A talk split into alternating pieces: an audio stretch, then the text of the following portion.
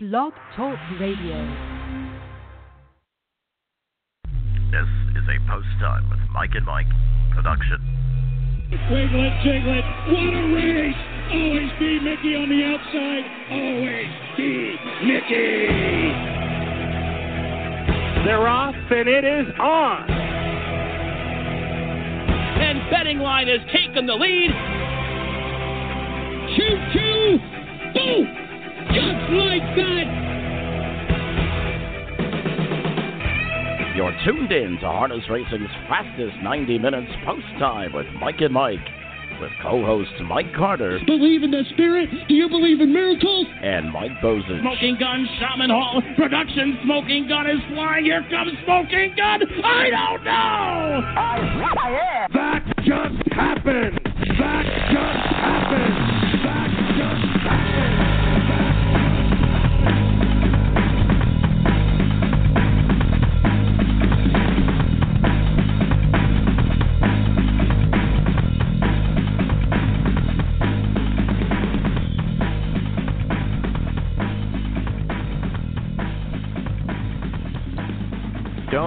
Touch that dial. You've got post time with Mike and Mike, presented by Bet America. Mike Carter alongside of Mike Bozich, and boy, Mike, do we have some exciting things coming up uh, on our program today, but also uh, some exciting stuff uh, in North America tonight with the uh, opening of Woodbine Mohawk Park. Obviously, Mohawk has been open for years and years and years, but uh, it's the start of a new era of racing in Ontario.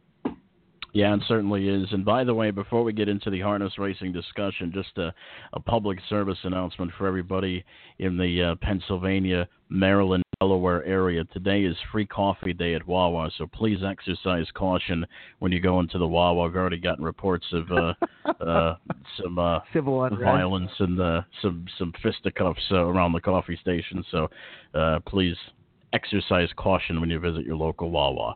But do not exercise caution when you visit Woodbine, uh, when you visit uh, Mohawk Woodbine Park, Mike. That's gonna. Is it Woodbine Mohawk or Mohawk Woodbine? Woodbine Mohawk Park. Woodbine Mohawk. That's what I thought. But great, great stuff. Opening day is tonight at 7:30, and uh, I'll tell you what. I was reading the DRF article that was posted about a day and a half ago, and 10 million dollars of renovations into this place. It is uh, going to be the full-time harness racing uh, capital of Toronto, so to speak. 168 race cars throughout the span of 2018, and uh, opening day or opening night is tonight. Post time 7:30. They have free PPs on their website. I know our good friend Garnet Barnsdale is going to be doing some real-time handicapping on DRF harness, so make sure you check that out on Twitter and Facebook. And Mike, you will be there on Saturday night. If I get across the border, yes, I will be there on uh, Saturday night. And, uh, it's going to be a lot of fun. Uh, myself and Garnet Barnsdale are going to be around taking some photos. Uh, Kate's going to join us. Uh, she's going to take some pictures. I think uh, Garnet said he's going to feed her uh, some of that 99 cent popcorn or uh, something like that. So uh, we'll have to uh, we'll have to hit him up on that. But uh, if you saw the if you saw the Twitter discussion, we'll be splitting pizza and uh, hot- hot dogs and everything because uh, because uh, the of our uh, gambling strategies uh, don't necessarily work up there. But uh, anyways, no, it's going to be a good time. Uh, the three of us are going to be walking around taking some photos. Stop down, say hello. Uh, if you stop and say hello to me while you're there. Um, you have a chance to uh, be on our show on Pepsi North America Cup night. We're going to have a probably about a what a ten minute handicapping segment, Mike. Uh, Yep. You know before the race starts, and uh, we'd love to have somebody local on the program. And uh, what we'll do is we will bring you on the show for a little bit, talk to you a little bit about what you do, what you do in the sport of harness racing, whether it be a fan or anything like that, and then uh, we'll you know we'll dive into the handicapping. But the only way to do that is to stop and say hello to me this Saturday at Woodbine Mohawk Park. Uh, I'll be walking around in a post time with Mike and Mike uh, hat, uh, a polo, and uh, Mike, it's going to be 65 in Cuyahoga Falls. It's going to be 35 at Woodbine Mohawk Park. So I'll be wearing the post time with Mike and Mike jacket too. Sounds good. You'll be the post time with Mike and Mike mascot roaming the grandstands, the newly $10 million renovated grandstand, and this taken from uh, Mark McKelvie's press release just a couple of days ago. Racing fans and customers will immediately notice a fresh feel this season when entering the grandstand. The front entrance is revamped with the new Woodbine branding and updated and updated to include a social media wall and a Legends Row, highlighting highlighted by Hall of Fame standardbreds Some Beach Somewhere and San Pail.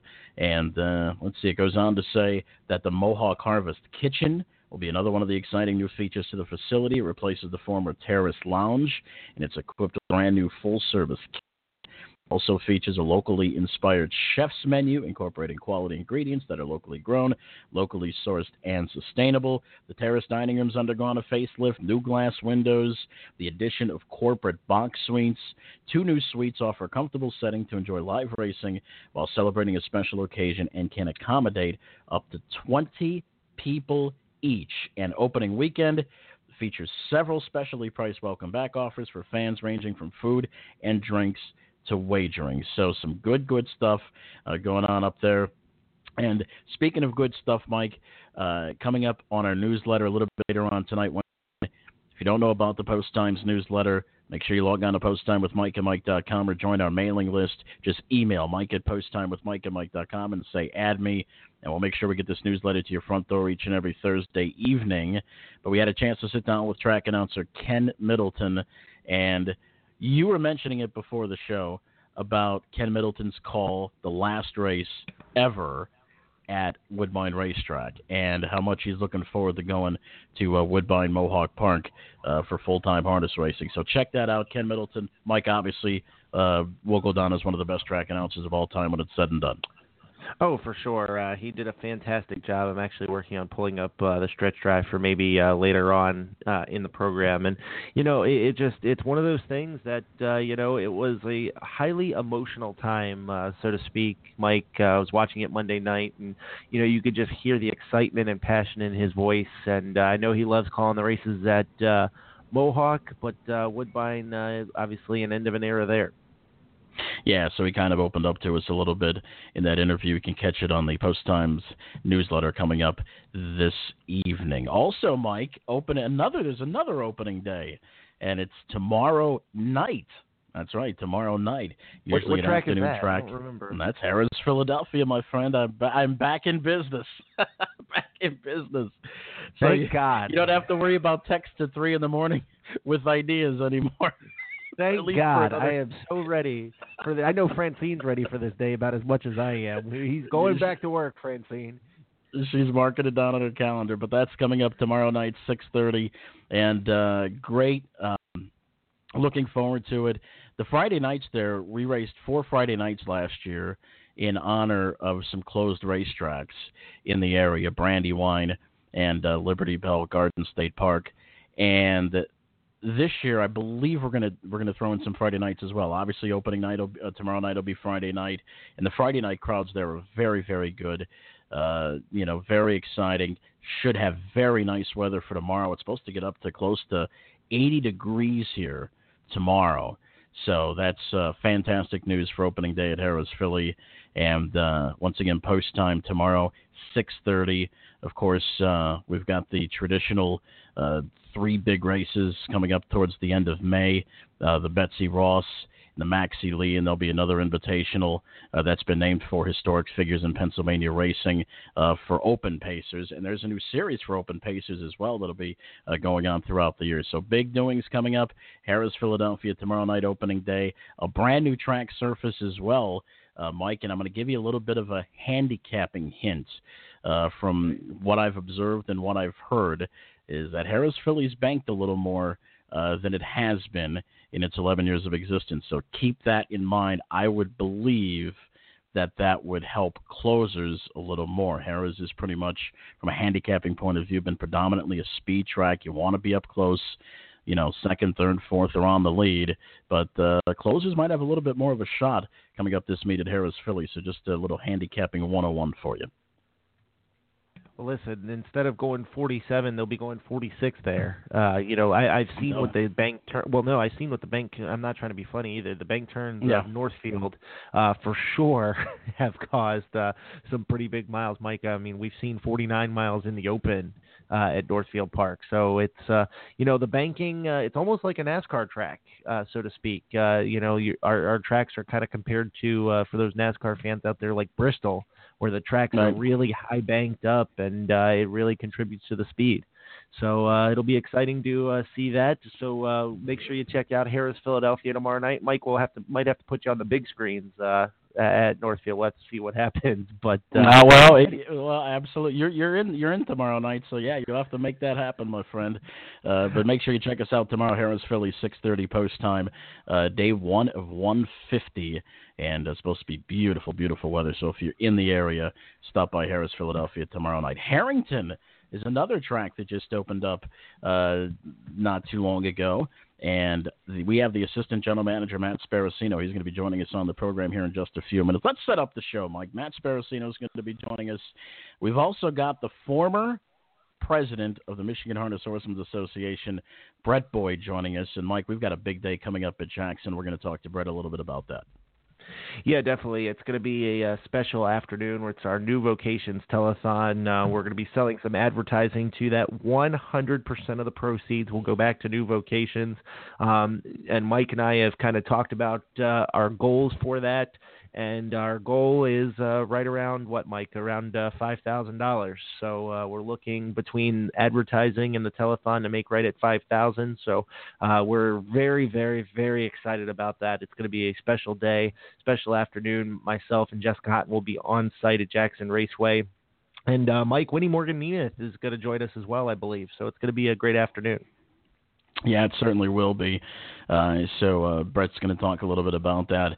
Plus, uh, let's see who else we have. Jason Settlemoir, the boss at the Meadowlands, is going to be joining us uh, around 11:30 uh, or so. Plus, Pete Medhurst. It's our biweekly Rosecroft segment. We're going to catch up and see what's going on uh, at Maryland's Harness, one of two Maryland's uh, racetracks in the state of Maryland as far as harness racing is concerned. And can you believe, Mike, it's already the fifth and final leg of the George Morton Levy Series. Pete Venaglia from Yonkers, the uh, heart and soul and the brainchild behind the Hilltop Helper will be joining us as well. And Mike, uh, real quick before we get to Matt, down to the final, not four, we're down to the final five in our George Morton Levy bracket buster tournament. And uh, I'll tell you what, we avoided the ties for the first couple weeks, but the last couple weeks, you know, we've uh, had some uh, some tough matchups. Yeah, definitely. Uh, it's it's uh, it's we've had some tough matchups, tough ties, and you know that's where we sort sort of get the ties. Mike is towards the end uh, where people start to figure out what horses are kind of key, and so they kind of key on the same horses. So uh, it'll be exciting to see how this kind of all finishes up. But uh, we're down to five after tomorrow night. We'll be down to four, I hope and then from there, uh, the final four automatically cash. So as long as you're in the top four, actually, if you're in the top three, not involved in the tie right now, you are cashing in this thing. So it's uh, that's some exciting news for some of those people. And who are the final five in the George Morton uh, Levy bracket buster tournament? You have to. Yo, wait a minute. You got to check out the newsletter tonight to find okay, out. I thought I was going to have to pull pro- it up. I was getting a little nervous there. We've got profiles on all five of the remaining uh, participants in the George Morton Levy Bracket Buster Series. That's a lot of fun. That that's a lot of fun. We we did that last year with uh, 32, and we upped it to 64, and got a great response. So I think that might be something that's here to stay, Mike. Anyway, when we come back, Matt Sparacino, the assistant general manager of Harrington Raceway, will be joining us. You've got post time with Mike and Mike, presented by Bet America. At BetAmerica, we don't do promotions only for new players. As a regular player at BetAmerica.com, you can take advantage of several promotions each week. Go to BetAmerica.com slash extra and visit our promotions calendar and find out how you can get double wager reward points on our featured tracks. It's just another reason why it's time to play the BetAmerica way. Over the past 25 years, Hoosier Park has revolutionized harness racing across the nation. The action returns Friday, March 30th, with racing every Tuesday through Saturday, starting at 6.30 p.m.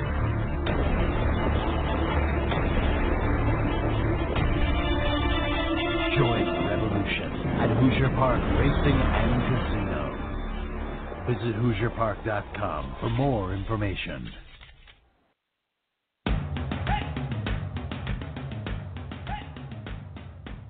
Post Time with Mike and Mike, presented by Bet America, hits the road in 2018 by coming to your city starting on Saturday, May 26th for the Camluck Classic at Western Fair Raceway.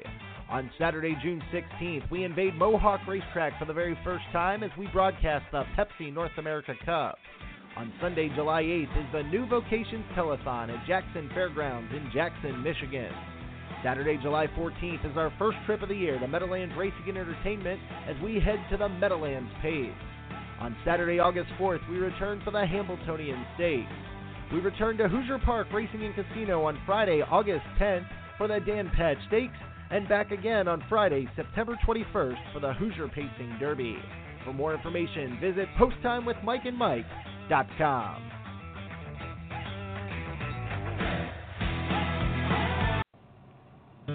New Vocations Racehorse Adoption Program.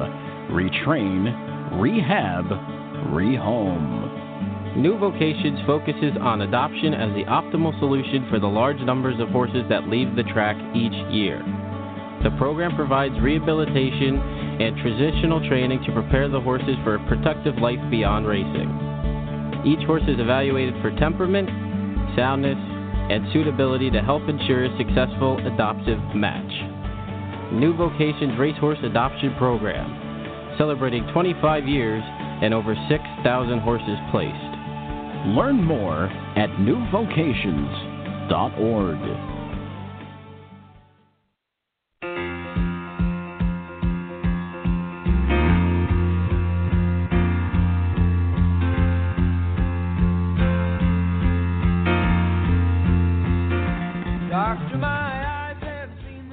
Back on Post Time with Mike and presented by Bet America.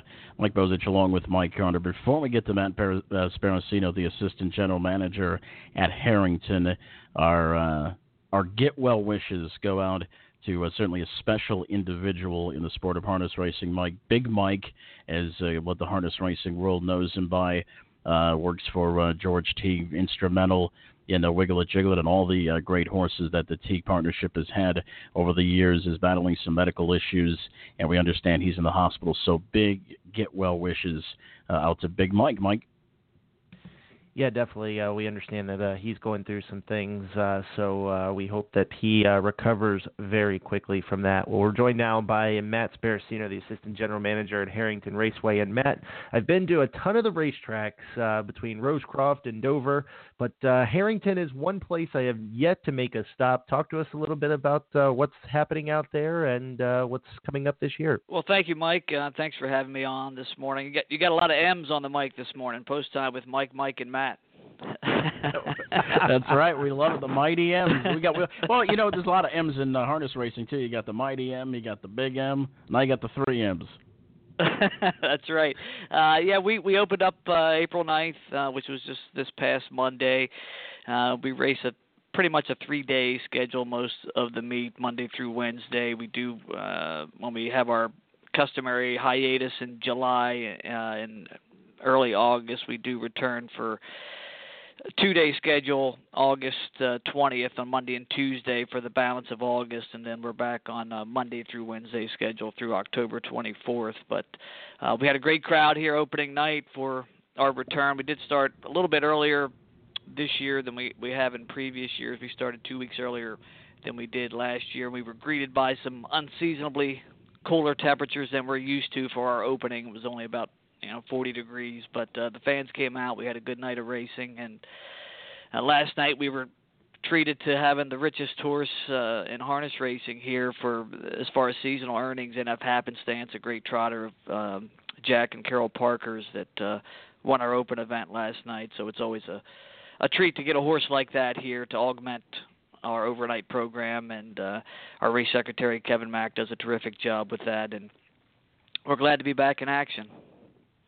Harrington's always uh, one of those fun old time tracks. Uh, I mean, it's got the signature silo in the background. It's uh, it's kind of a, a countryish track a little bit uh, down in Harrington, Delaware. But when it's the most fun is when the fair comes into town and you've got uh you know you got the fair and all the rides and then of course you got exciting harness racing and I know Matt that's uh, a point of the year that you guys look forward to each and every year. Absolutely, you know, and, you know, as you mentioned, you know, we've been around a long time. This is our 72nd year of, of live racing, and and of course, the Delaware State Fair has, has been around longer than that, and has such a great tradition, and we are located on the on the Delaware State Fairgrounds, and we do race uh, annually during the Delaware State Fair, generally the, the second Thursday of the fair, which is a 10 day event. And that's our richest day of the year, which generally uh, over 600,000 in total purses, which is which is a big day for us, and uh, sort of highlighted by the three-year-old uh, Delaware Standardbred Breeders' Fund finals are that day. We also have some staples for the older horses, the Governor's Cup, the Legislators Cup, uh, the Charles Murphy Memorial Trot. These are races that are kind of a focal point for our horsemen. They they circle that day every year, beginning of the year, to have a horse on that day racing is, is sort of considered a you know an honor and a privilege. The, there's a camaraderie of sorts behind it, and and, and we've got our biggest crowd of the year during that day. The governor's here, a number of legislators, and uh, you know it's it's just a, a fun environment, and uh, you know the, the Delaware State Fair being the backdrop, of course. Uh, it's you know it's a big day. A lot of work goes into it, but uh, it's our biggest day of the year, and and and without a doubt, probably our best program as well. Well, Matt, that's actually uh, a day that uh, we at Northfield Park uh, kind of looked at last year. Uh, the Delaware Standardbred Fund, uh, the three-year-old Colt and Gelding Pace. Uh, last year we had J- Jason Skinner uh, invited to the Carl Milstein Memorial after that uh, impressive victory in that race. And you know, sure. the Delaware Standardbred Breeders' Fund, um, you know, the, those races uh, have produced some very, very strong horses. Uh, obviously, Wiggle It Jiggleit coming from the state of Delaware um, last year year. Uh, Jason Skinner's big horse uh, came from the state of Delaware. So, you know, the the breeding in Delaware uh, is not by a long shot uh, anything that should be ignored. That's for sure. No, you're right. You know, these horses um, have stepped up. You know, to the national stage. You know, time and time again, you do see it. In fact. Um, the Delaware horses in general, just this past weekend at the Meadowlands, I think it was the first race or uh, on either Friday or Saturday. I'm not sure which night. I believe it was Friday. But uh, the, the the first two horses in that race had been racing at Dover. Uh, you know, they're horses that'll probably be here uh, at some point. And uh, yeah, it's nice to see our our horses step up on the on the national stage and do well. You mentioned Wiggle It Jiggleit. He's got a tremendous following here. Everybody people that have no affiliation with the sport know about the horse. And you know I I go to the grocery store and I'll have somebody ask me about the horse that I've never met before. And uh you know just this is a small town environment and, and, and with a lot of pride. And when you have a horse like that uh, with the local tie that brings you know attention nationally and and, and the Teagues and Clyde Francis worked so hard, and uh, you know to have a horse like that in our area is is really special, and uh, we certainly you know look forward to him getting back on the track as well. Visiting with Matt Sparacino, the assistant general manager at Harrington Raceway. Matt, you know Delaware is known as the first state, and actually Delaware was the first state to kind of enact uh, expanded gaming in uh, partnership with harness racing and horse racing. And uh, so you guys have kind of been the first to do that, and you've uh, had that relationship for quite a while. Where does that relationship stand? How does the future look as far as Delaware harness racing goes?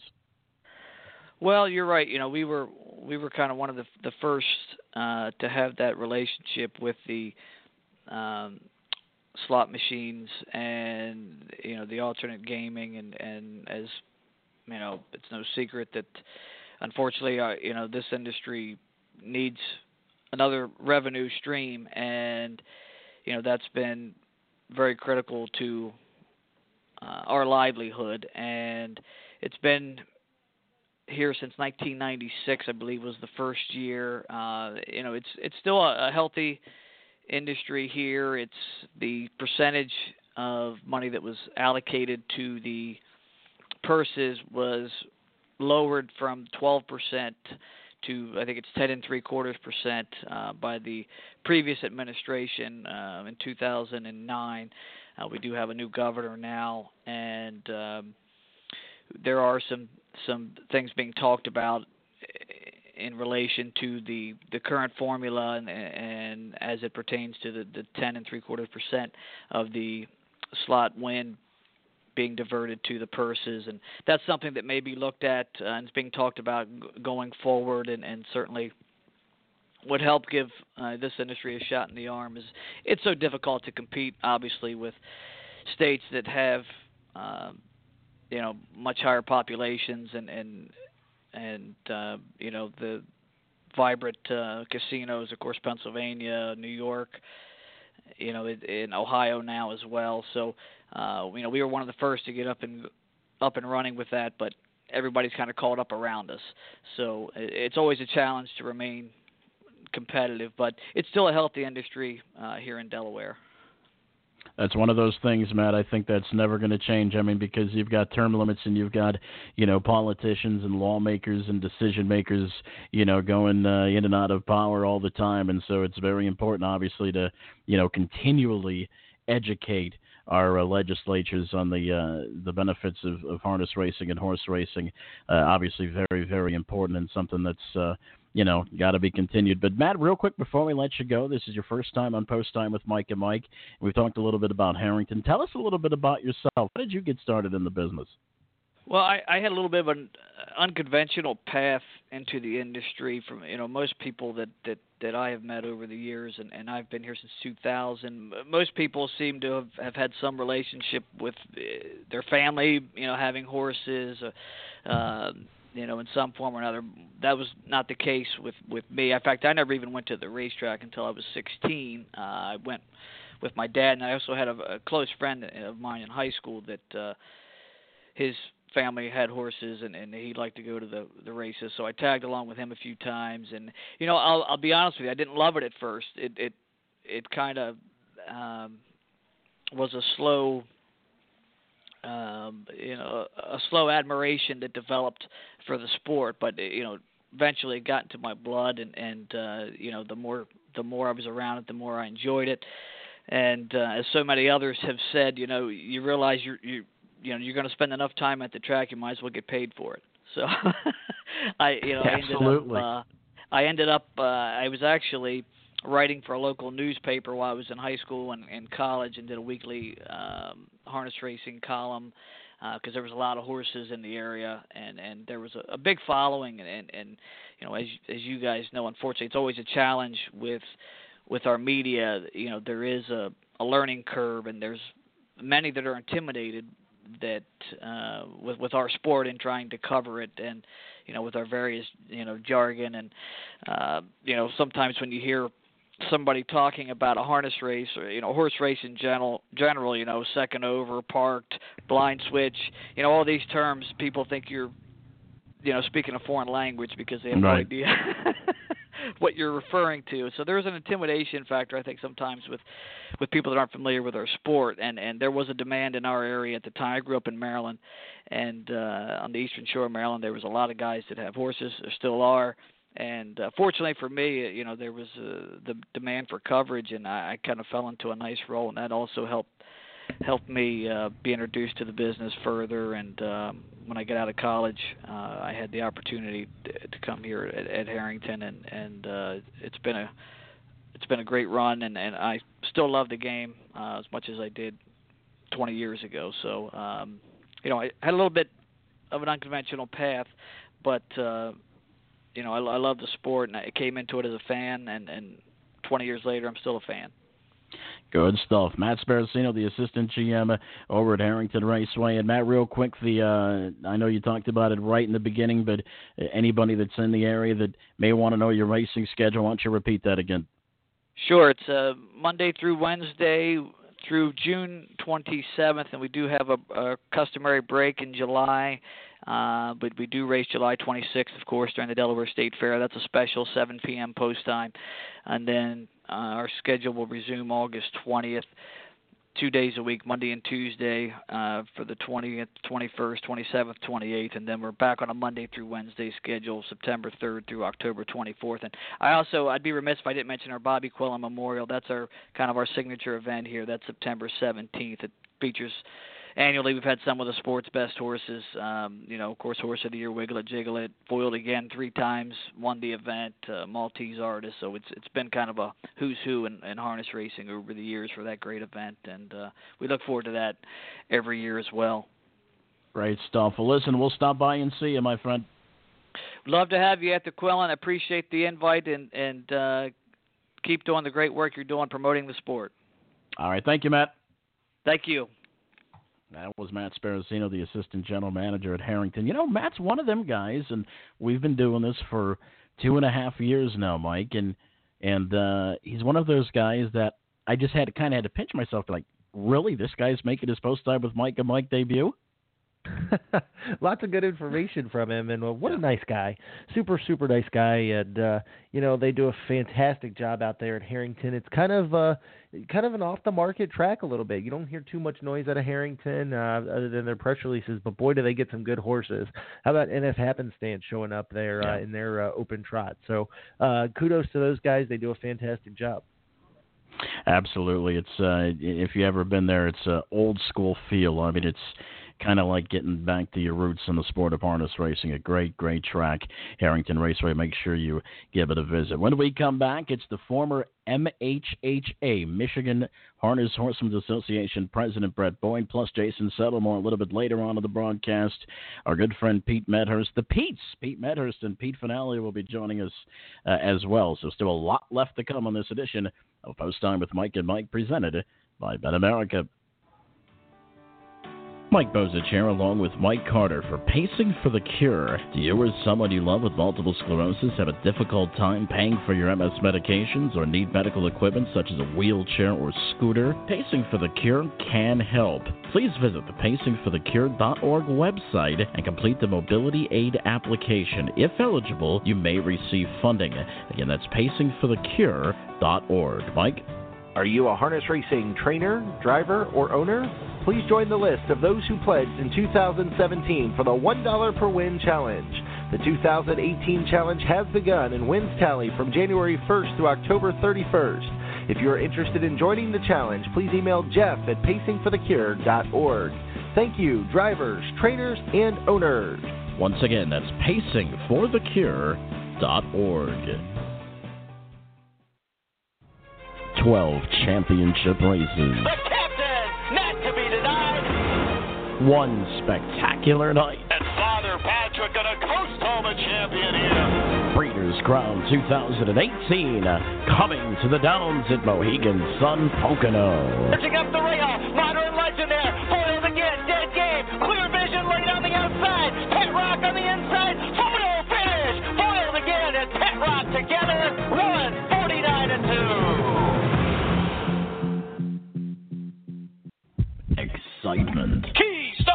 Velocity in 147 and 3. That's a new track record.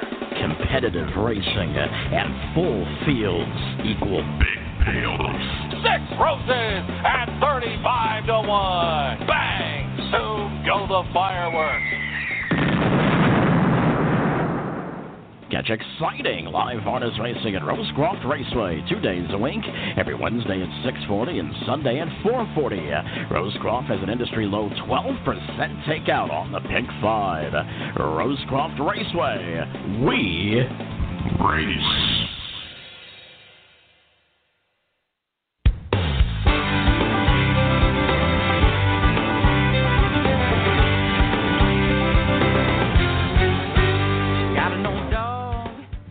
Mike Bozich along with Mike Carter back. It's post time with Mike and Mike presented by our good friends at Bet America. Make sure you visit them at betamerica.com. Always great bonuses, always the uh, best in action, whether it be harness, thoroughbred racing, even dog racing, depending on uh, what state you live in. So make sure you check them out. It's betamerica.com. Right now, we're joined by the former president of the Michigan Harness Horsemen's Association, Brett Boyd. Brett, how are you, buddy? Great. How are you guys? Appreciate all you guys do.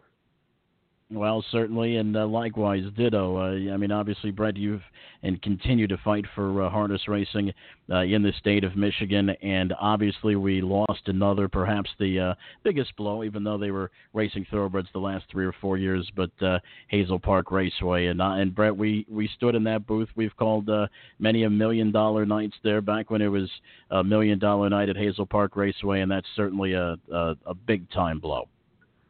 Absolutely, uh, tons of memories there. If if you look over the history of harness racing, um, so many Hall of Famers got their start uh, at Hazel Park and uh, raced there on you know every given weekend during the summer. So um, a lot of great memories there. It's certainly uh, a tough one to swallow from a revenue perspective for our existing horsemen, even though they were a thoroughbred facility. Um, there's going to be some significant significant impact on our ag equine fund uh, because of the loss of Hazel Park, and that um, uh, goes into our breeders awards, our sire stakes program, our fair programs. Um, so the impact is going to be substantial, um, and uh, you know it's it's uh, just another door closed, and uh, I still remain uh, optimistic. Believe it or not, Mike, and you know me long enough to know that uh, you know the power of a positive mind. But I, I actually believe there's going to be some opportunities for for additional revenue coming forward, um, and we're just going to have to wait and see. We do still have a lot of good friends in the uh, legislature. Um, I think there are some folks, despite our struggles over the years, that still believe in our industry and uh, the powerful economic impacts of racing. And um, you know, we're we're on life support, but uh, I, still believe that there's there's some things coming in the very near future uh, that could uh, at least give us a lifeline and give us a chance to reinvent ourselves here in Michigan. Well, Brett, coming up in July, uh, we head out to uh, Jackson Raceway, and this is an event that uh, has kind of come together over the last couple of months. Uh, talk to us a little bit about it. I know we're excited to come out and do a uh, live remote from out there and kind of check the place out for the first time. Absolutely. Uh, it's kind of, for me, a, a very, very bittersweet um, uh, event because uh, my wife and I and our family, and uh, with the help of Sam Reichert, uh, you know, put in a gallant effort to reopen Jackson a few years ago, um, and literally got 99 out of 100 steps. Uh, we just couldn't get the gaming control board to move the, the purse money over to Jackson. So in some ways, uh, I hate to look back, but we we probably should have been racing there this summer. Um, but nevertheless, I mean, uh, a big uh, tip of the hat to Mike Way and uh, some folks with the MHHA uh, putting together, uh, you know, kind of a farewell event um, like I said, for me, it's very it's going to be very difficult to swallow because uh, the city of Jackson uh, had a real passion for horse racing, and um, there's a ton of positive development and investment going on in Jackson right now, and um, I'm sure they're going to really support the uh, the event. It's going to be great, kind of a final farewell to get some horsemen together and race a few times. Uh, but um, it's a to be very honest, a very tough pill to swallow. Um, but it's going to be a great event. We're so honored to have you guys there. Um, we're going to see a lot of faces uh, that you know got their start. I know for me personally, that's where I, I I got the itch. I was probably about three, three four years old, and uh, you know trying to climb up the fence uh, to watch the horses come down the stretch, and uh, so it's it's a it's a tough one to swallow, but it's going to be a great event, and uh, a lot of uh, Michigan horsemen are certainly looking forward to it. You know, Brett, visiting with Brett Boyd, the uh, former MHHA president, Michigan Harness Horsemen's Association. You know, Brett, uh, the last couple of years that Jackson was open and uh, and you know you and, and Dan Rakatan and and a couple of others uh, really had a major impact on the success there at Jackson. But I remember uh, being at Hazel Park and we would look at some of the Jackson numbers, and I'll I'll be honest, I, this might be the first time I've ever told you this, but I mean you probably knew this, so I know you knew this, but there were some there were some nights where at least from a live basis, you guys live outhandled Hazel Park, and that was that was an unbelievable uh, uh, task. I mean, because you know Hazel Park was always the big dog there, and and uh, you know for Jackson to outhandle Hazel Park on a live racing night on a few occasions is is unheard of. But that obviously goes to the the testament of the blood, sweat, and tears that you guys put into Jackson Raceway. And for those of you that have never been to Jackson, I mean, you guys got great crowds. You guys had uh, cheap beer, live entertainment, and uh, I mean, you you were you were you called races basically from every point I think ever. I mean, you you, were driving a horse and you called race for crying out loud. You were you were walking through the crowd calling horses. You were putting kids on the mic. I mean, it was really uh, a fun fun atmosphere. And and uh, boy, if we could only turn back the clock. Oh my gosh, you know. Uh, that's why um, you know, we I literally walked away from the MHHA and uh, uh, and walked pretty much walked away from my businesses as well for about a year as I really pursued Jackson because of we saw the magic. I mean, Mike, it was magic, and we had nights close to four thousand people, and I'm talking people just having a great time, and um, you know, lots of giveaways. You know, tip the hat to Dan Rackerton. He he always gave me the arsenal. You know, he he put two hundred dollars in in betting vouchers in my pocket, and we walked around uh, and we talked to people, um, you know, on their birthdays, and you know, just really got active and involved with the fan base. And you know, with it being a limited summer meet, and at Jackson, you're right on top of of the horses and the drivers, and um, we we really got the drivers involved with you know throwing the t-shirts and I mean it was just magical. And um and people were it was just so hard to believe that that Mountaineer Gaming walked away from it. I know you know the the, the chance uh, for uh, additional gaming kind of disappeared. Um but for anyone that was there uh, on a Saturday night uh, in the last couple of years it was like magic. And uh and we really started to build our live attendance. I mean, there was nights, you know, we said, "Hey, I, I remember we used to have the keg count, and uh, you know, how many kegs can we go through tonight?" And and Dan would call me and get in, in touch with me and goes, "You're not going to believe this. We just went over 50 kegs." And uh, just people wow. having a great time, enjoying the races, you know, dollar hot dogs, dollar bets, and it was magical. And I I wanted so desperately to repeat that. Um, that was really my vision to try to get Jackson back open.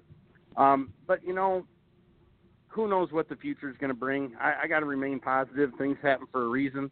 Um, and at some point, sometime, I'd like to try to duplicate that magic somewhere. And you know, I uh, I know I talked to you, Mike, about the possibility of you know coming and helping us, or or at least you know there when you put a bunch of people together that are very passionate about people and very passionate about our business, you know, some great things can happen. And even though in Michigan, I mean, the light keeps getting dimmer and dimmer and dimmer, um, I can't help but be positive about the future of our business. And sometimes I think we almost have to die before we can come back. And um, I do know that we get some some positive people. Um, we have some great people in the legislature that still believe in our business and someday, somehow, some way, um, I see a future, and uh, I'm not sure where it's going to be, but we can duplicate that magic, and it was magical at Jackson. It was great. Well, Brett, I got to tell you what, uh, seeing a few of your horses come through Northfield, uh, being able to call a few of your horses, it uh, it, it kind of reminds me uh, of kind of where where I came from. I remember we we talked a couple of times when I was first uh, starting my career out. So it's always good to see some of your horses out at uh, Northfield. And uh, talk to us uh, real quick uh, before we let you go about your stable. How's uh, how are the horses doing, and uh, wh- what do you expect going forward?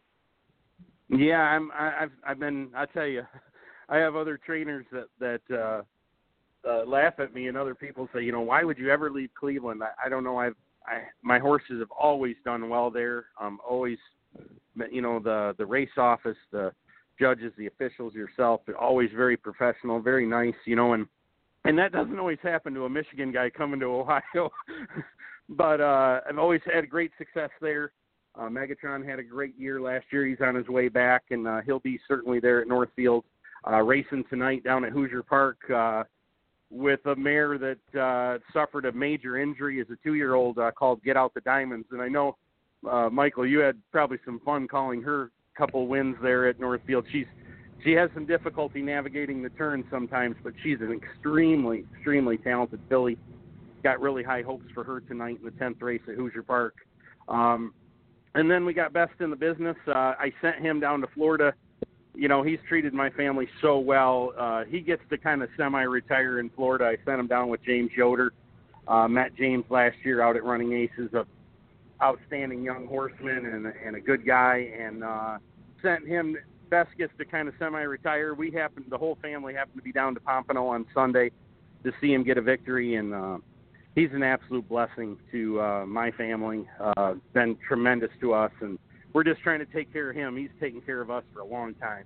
And super, super excited about this summer. I have two uh, really nice Indiana breds, uh, three year old trotter called Captain American and a two year old pacing filly uh, called uh, I'm an, I'm only going to tell you once. I'm only going to tell you once. She's a tell it like it is Filly. Both are training extremely well in Florida, but they'll be coming home soon. And uh, I don't know. I'm looking forward to a great summer. Be down to Cleveland, down at Hoosier Park, and uh, a little bit at Northville Downs. Fantastic. Well, Brett, listen, we certainly appreciate you joining us, buddy. Best of luck to you going forward, and uh, we'll uh, check in with you maybe as uh, as the event at Jackson gets a bit closer. Absolutely. Thanks for all you guys do. Uh, you guys have a tremendous passion for the business, and um, and uh, I respect that so very much. What you guys do for our business every single day, and uh, thank you again for the opportunity to be on here. And uh, good luck to everybody. All right, right back at you, Brett. Thanks, buddy. Thank you. Take care, guys. All right, that was Brett Boyd, former MHHA president. Mike, you could just hear the passion that he has for this business and harness racing, and I've had a front row ticket to it for a long, long time. And I'll tell you, they don't get much more passionate than Brett Boyd. Yeah, that's for sure. He's been doing a lot of great things in Michigan, calling races uh, at the fairs over the past few years. And uh, I tell you what, uh, what a great individual, super nice guy, and he's willing to help out anybody. All right, and uh, we can say much of the same about uh, our very next guest, and we're going to bring him in here very quickly because he's uh, he's actually at work. He's taking care of business at work and trying to talk to us at the same time. He is the fine track announcer, the voice of Rosecroft Raceway, our man Pete Medhurst. Hi, Pete. Gentlemen, how are you?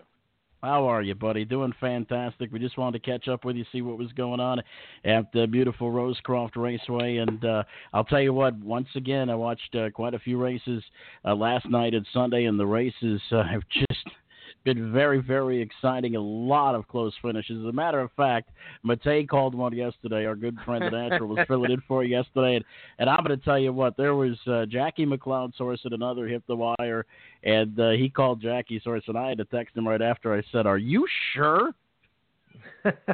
yeah, I, it's funny. Um, uh, Russ Adams, the photo finish guy, actually sent me a message. He goes, "Yeah," and the guy called a really good close photo. I was like, "Yeah, I watched the replay, and uh, sure enough, I mean, look, and and and you, I mean, you both know because you've called races, filling it for me at Rosecroft. You know where our booth is. We are probably five to eight yards behind where the actual finish wire is. So, you know, we're not quite on the wire. So, in a really, really close photo, you got to be careful. Um, you know, especially with a horse on the inside and uh, that's a gutsy call, and, and, and give him credit. He he nailed it. And look, that's those are the minutes. Those are the things that we all judge each other by. You know, not necessarily the fans, because I don't think the fans understand the angle. But you know what? You, me, when we all critique each other and we sit there, those are the kind of things that we notice. And that was a big, big ballsy call on his part. And I give him all the credit in the world yeah, well, for doing it, no doubt well, about it. Well, well, Pete. Five minutes after that, I had the same thing happen to me at Northfield, and Mike texted me the same thing. Are you sure? Are you a hundred percent positive? So it, it was just funny that it happened back to back like that. You know, yeah, appropriately, I, the horse's name was Senor Dinero, and uh, obviously it brought some dinero for uh, some backers at uh, Rosecroft last night. Yeah, certainly. But uh, you know, as veterans now, and I guess we're kind of all veterans, and you know, young Matei is kind of the youngster of the group. Uh, you know, as you call photos, I think one thing at least that I realize anyway is you could get a hundred of those things right. You could get a hundred of the closest photos right in the world, but the one that you and, and you'll never you'll never hear anything about it, but the one that you get wrong, boy, look out. Uh, and, and you know what? Look, I mean, Mike, that's the that's the nature of our business. I mean, and, and I go through it with all the different sports that I call. You know, you you know, you you you you have an opportunity, you see it developing, and then all of a sudden you either identify the the wrong the wrong horse, the wrong name of the person who makes a play, and for all of the good that you've done for a minute and 55 seconds during that mile, what you got wrong in that one fifth of a second at the wire is what everybody uh, is going to remember. And and you know I've related this story uh, to to you all, and you know when I filled in for Dave Rodman at Laurel Park, I mean I consider Dave to be one of the top three race callers in the country. And you know when you fill in for someone of that caliber, there's an expectation of the customer that bets Laurel every day, the horsemen at Laurel who are used to Dave. You know you have to meet that standard that that that, that person uh, sets at their particular a racetrack. And there's, you know, for people like us, we care, and I think that's the biggest thing. You know, and, and I know you guys well enough. We care about what we sound like. We we care about the product that we're relaying uh, to the horsemen who we're trying to uh, promote uh, at, our tracks. And you know, we we care. If we get something wrong, we're going to beat ourselves up. Card, we could call 12 great races, but that one race we may, uh, you know, fumble or, or screw up a little bit. That's what's going to stick with us when we leave uh, the rest of the night, and probably for a couple of days after that. Yeah, that's for sure. Uh, I had one last night that I, I can uh, specifically remember after a uh, we had about a 40 minute delay, and I think uh, my mind uh, was kind of slipped a little bit for the race. Uh, you know, we've all been there where you know you've had that delay for some reason, and and all of a sudden your mind's got to get back into it after uh, after 40 minutes, and it's like, well, wait a minute, what just happened? But uh, let's talk a little bit about the racing going on at Rosecroft, uh, Pete. Uh, some great great action uh, going on at Rosecroft Raceway. Some highly competitive races. And uh, like in the commercial, boom go the fireworks. Talk about Price City at uh, that Maryland racetrack. Yeah, no doubt. We've had, uh, and look, I mean, the wagerer to stay in the game, he's got to hit a ticket once in a while. Um, you know, and and I look at it this case in this case, and I'm not talking about a horse like Madiba last night in the 12th race that paid $35 with John Wagner driving. You know that that's that's a, a bit of an extreme, but or even in the I mean the late double last night, you know, you got a $35 horse and a, and a $27 horse, uh, you know, in, in the late doubles. So if you stuck around for the late action, um, you know, you, you got a nice reward for for betting uh, those last couple of races. But even so, I mean, I look at a, a, a horse like you know Upfront Supersonic last night. You know, the, Brittany and Michael Bounds had a, a terrible fire uh, last year at their barn. Um, that obviously you know gutted their barn and and and really uh, took the you know it, it took the Eastern Shore, and it took our our industry in Maryland. Uh, you know, really upset a lot, a lot of folks to see that happen to them. They have really rebounded this year. A couple of their new acquisitions up front, Supersonic A uh, picked up a win uh, last night, and it's a horse that pays you know thirteen eighty, five forty, three forty. Now, to me, the the knowledgeable better who's hitting that four or five to one shot uh, in a situation like that. That horse has raced well here lately coupled with the favorite in the exacta there, you end up getting a $55 payout. And that that's what keeps the person coming back because they feel like they are getting some reward for their value. Sticking with the horse, um, you know, like upfront supersonic and, and seeing the horse perform multiple weeks now at, at a fairly high level. So I, I think that's the, the thing that we're seeing. We're seeing a lot more consistency. Um, you know, as I said, having John Wagner back at our track now, uh, just means so much uh, to the local horsemen. The betters are very familiar uh, with John Wagner. I mean, he his mile last night was Cedar Hall Heiress, parked the entire mile. She was parked three wide to the quarter with another horse that was uh, stuck out there three wide, and and, and you know John's abilities kept the horse going. So a better who thinks in the first quarter his his almost three to one shot money is down the tubes, he ends up cashing 780, 420, and 320 because a guy like John Wagner is back at our track and doesn't overdrive in a situation like that and is able to manufacture the horse uh, with effort uh, the entire way. And and look, that's that's let's face it. You know, we watch horses. There's been a horse here at our track for the last few weeks. At one point, he was late last year. He was in twenty five thousand dollar claimers at Dover, and for whatever reason, things just were not. He was not getting trips. Was not getting uh, any racing luck. Bluebird Ideal, and you know you find you, you just keep sticking with those horses. But as we often talk about, you want to demand value. By the time Bluebird Ideal won, probably six weeks into our meet, you know, you got three dollars and eighty cents because he plummeted all the way down to the bottom level. And those are, you know, those sometimes you, you end up taking, as I call it, beatings like that, uh, waiting on a horse because you guys know as soon as you give up on a horse, that's when they pay a good price, and then you're kicking yourself uh, for the rest of the night that you didn't cash in.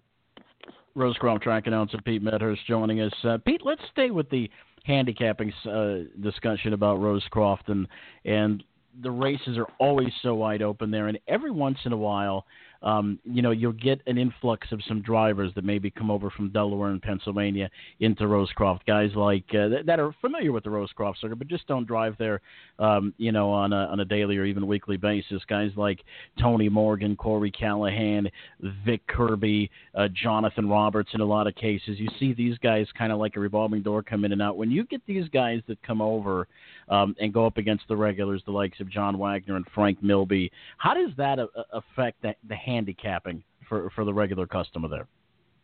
There's no doubt. The other night, Tony Morgan was on our card the other night, and he took money, uh, you know, left and right because people think Tony's only coming over here for a couple of drives. All these drives have to be live. Um, I don't think there's any question it affects it. Ross Wolfenden uh, has been with us uh, for the last couple of uh, Sundays as well, and, that you know certainly has uh, brought some attention his way. When Brett Brittingham brings a horse over, you, know the horse is live. I mean they're they're bringing it up more often than not. It's in the open handicap, but you know the horse is live. There's no doubt, Mike, that that uh, affects the wagering and you know, even Alan Davis, I, I've you know kind of nicknamed him the Sunday specialist. He only races on Sundays, but he's got like 12 or 13 wins. So uh, you know, when Allen's on a horse, you know, you, you feel comfortable betting that horse, even if it's at four or five to one, and maybe it's a driver change, first time Alan Davis. Uh, you know, if you like the horse, you're going to trust Alan Davis's hands on it. And you know, unfortunately for us, it looks like Russell Foster's headed in that uh, vein now because he's doing so well over in Delaware that he's only going to be with us on Sunday nights because uh, Harrington will be live on Wednesday, and it looks like for the most part he's going to be staying over there. But um, you know, there's no doubt uh, those guys make a difference in the wagering. But you know, Frank Milby's still our leading driver uh, and is driving extremely well uh, this year uh, for us here at Rosecroft. All right, Pete. Well, listen, before we let you go, uh, what promotional stuff do you guys have coming up, and uh, what's coming up at the Rosecroft? No doubt, Gina Maybe's uh, Want to Be a Driver contest. Still looking for entries uh, for the April opportunity. Folks can go to rosecroft.com and get information uh, uh, about that, and also through the uh, Cloverleaf website. What Gina's done with that promotion has been outstanding, and, and the people that have had the thrill of sitting in the bike um, have really, really liked it. So uh, that's uh, that's the big one uh, that coming up uh, this month here uh, at, at Rosecroft Raceway, and hope folks will uh, take the opportunity to reach out and uh, have a chance to sit in the sulky. All right, Pete. Well, we certainly appreciate it, buddy. And listen, uh, continue coaching us young guys. We certainly appreciate it, my friend. Hey man, you guys do the, you guys do the great work. You don't need me to tell you what you're doing. You guys do great stuff. Appreciate it as always, guys. Thank you. All right, that was Pete Medhurst, the track announcer at Rosecroft Raceway, and the Navy football announcer, and uh, he does a fantastic job at both. Actually, he does a lot more than just Navy football. He does lacrosse. He would do speed skating if they asked him to, Mike he I'll tell you what, he is a jack of all trades and he's equally as good as all of them. If you never heard Pete Medhurst call a, a football game, I'll tell you what, he he gets it done. I've heard him plenty of times on the Navy Football Network and they're just a great, great uh NFL caliber radio announcer, I have to tell you, because he, he is definitely an NFL caliber radio announcer. If you never had a chance to listen to him call a game, and if you're ever in that Annapolis, Washington, D.C. area, make sure you uh, check out the Navy Radio Network. Still plenty left to come on this edition of Post Time with Mike and Mike, presented by Bet, Bet America. Jason Settlemoir from the Meadowlands is in the on deck circle. Uh, plus, we're going to hear from Pete Venaglia as well, and much, much more on Post Time with Mike and Mike. We'll be back in a moment. Mike Bozich here, along with Mike Carter for Pacing for the Cure. Do you or someone you love with multiple sclerosis have a difficult time paying for your MS medications or need medical equipment such as a wheelchair or scooter? Pacing for the Cure can help. Please visit the pacingforthecure.org website and complete the mobility aid application. If eligible, you may receive funding. Again, that's pacingforthecure.org. Mike? Are you a harness racing trainer, driver, or owner? Please join the list of those who pledged in 2017 for the $1 per win challenge. The 2018 challenge has begun and wins tally from January 1st through October 31st. If you are interested in joining the challenge, please email Jeff at pacingforthecure.org. Thank you, drivers, trainers, and owners. Once again, that's pacingforthecure.org. Excitement. Keystone velocity in 147 and 3. That's a new track record. Competitive racing and full fields equal big payoffs. Six roses at 35 to 1. Bang! Soon go the fireworks. Catch exciting live harness racing at Rosecroft Raceway two days a week, every Wednesday at 6:40 and Sunday at 4:40. Rosecroft has an industry low 12% takeout on the Pick Five. Rosecroft Raceway, we race. Are you interested in learning more about owning standardbred racehorses? Do you want to experience the excitement of driving a standardbred? Owning a racehorse is a once in a lifetime experience and not as difficult as you may think.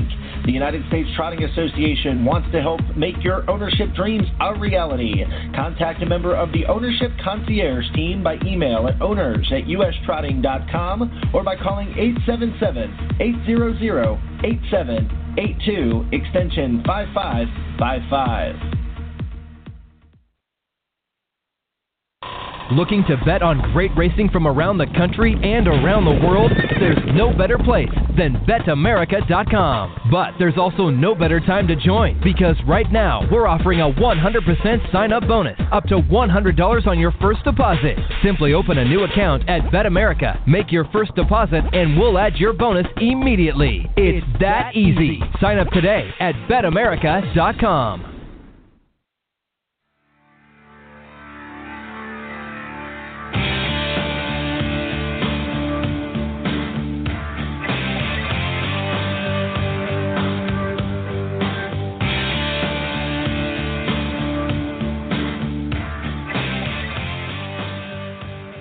back on this edition of Post Time with Mike and Mike, presented by Bet America. Mike Carter, alongside of Mike Bozich, and we're joined now uh, by the Chief Executive Officer at Meadowlands Racing and Entertainment, Jason Settlemoir. Jason, how's it going? Good guys. How's everything going with you?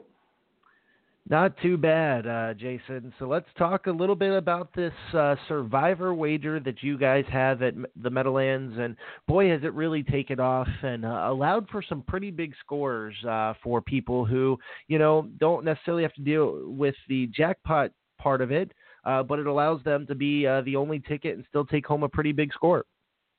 Yeah, no. It, it, listen, to me, I think it's a great wager. Um, Eric Cherry had came to us with the idea uh, several years ago, and then it took uh, three or four years to actually get it implemented uh, through the uh, uh, Sportech, our wagering company, and then to get it implemented with uh, United Tote and AmTote. Um, and then you know to have it approved by the uh, New Jersey Racing Commission. I think it's a great wager, and like you said, it allows people to to have a big score um, you know, on a nightly basis. Uh, but I th- feel that uh, you know right now we've had a little bit of uh, it being stagnant. Um, you know, it gets to between eighteen and twenty thousand dollars, and it, it generally stops, uh, you know, right in that ballpark area. So, um, you know, I'm, I'm looking for you know uh, people to to email me and, and tell me and give me some suggestions on uh, how we can make the wager better. Um, you know, and, and um, is it? I know a lot of people like the uh, the jackpot uh, style thing. So is it something where you know we pay half of it out and then you know roll roll the other half over? Um, you know, for you know a jackpot at some point in time. So you know, um, but you know, I, I like the wager myself personally. Um, it, you know, it, I guess it, it has been a success, um, but uh, a mild success because I, I would have liked to have seen that wager uh, continue to grow, and it's kind of become you know stagnant between eighteen and twenty thousand dollars. So, uh, if anybody out there, you know, email me at jsettlemoir at playmeadowlands.com. Let me know how you feel about uh, you know taking taking this wager and uh, um, you know doing something different with it um, because I'd like to see this thing continue to grow. Uh, if we're going to continue to have it here because there is some speculation on the other side of it that um, you know it has hurt handle a little bit in, in different uh, key categories. Um, you know, but the the late pick four has been has been very very successful since we eliminated the early pick four. But you know, going into the championship meet, we're looking at all the different uh, wagering opportunities that we're going to be able to present to our customers. Um, and uh, you know, nothing's off the table at this point in time. But uh, we're coming up pretty quick on that championship meet, so uh, like to hear from people and, and what their thoughts are on the survivor wager, and if we should go back to the old wagering format, or um, what they, you know, if there's something different to keep the survivor wager and it growing, um, what they think that would be.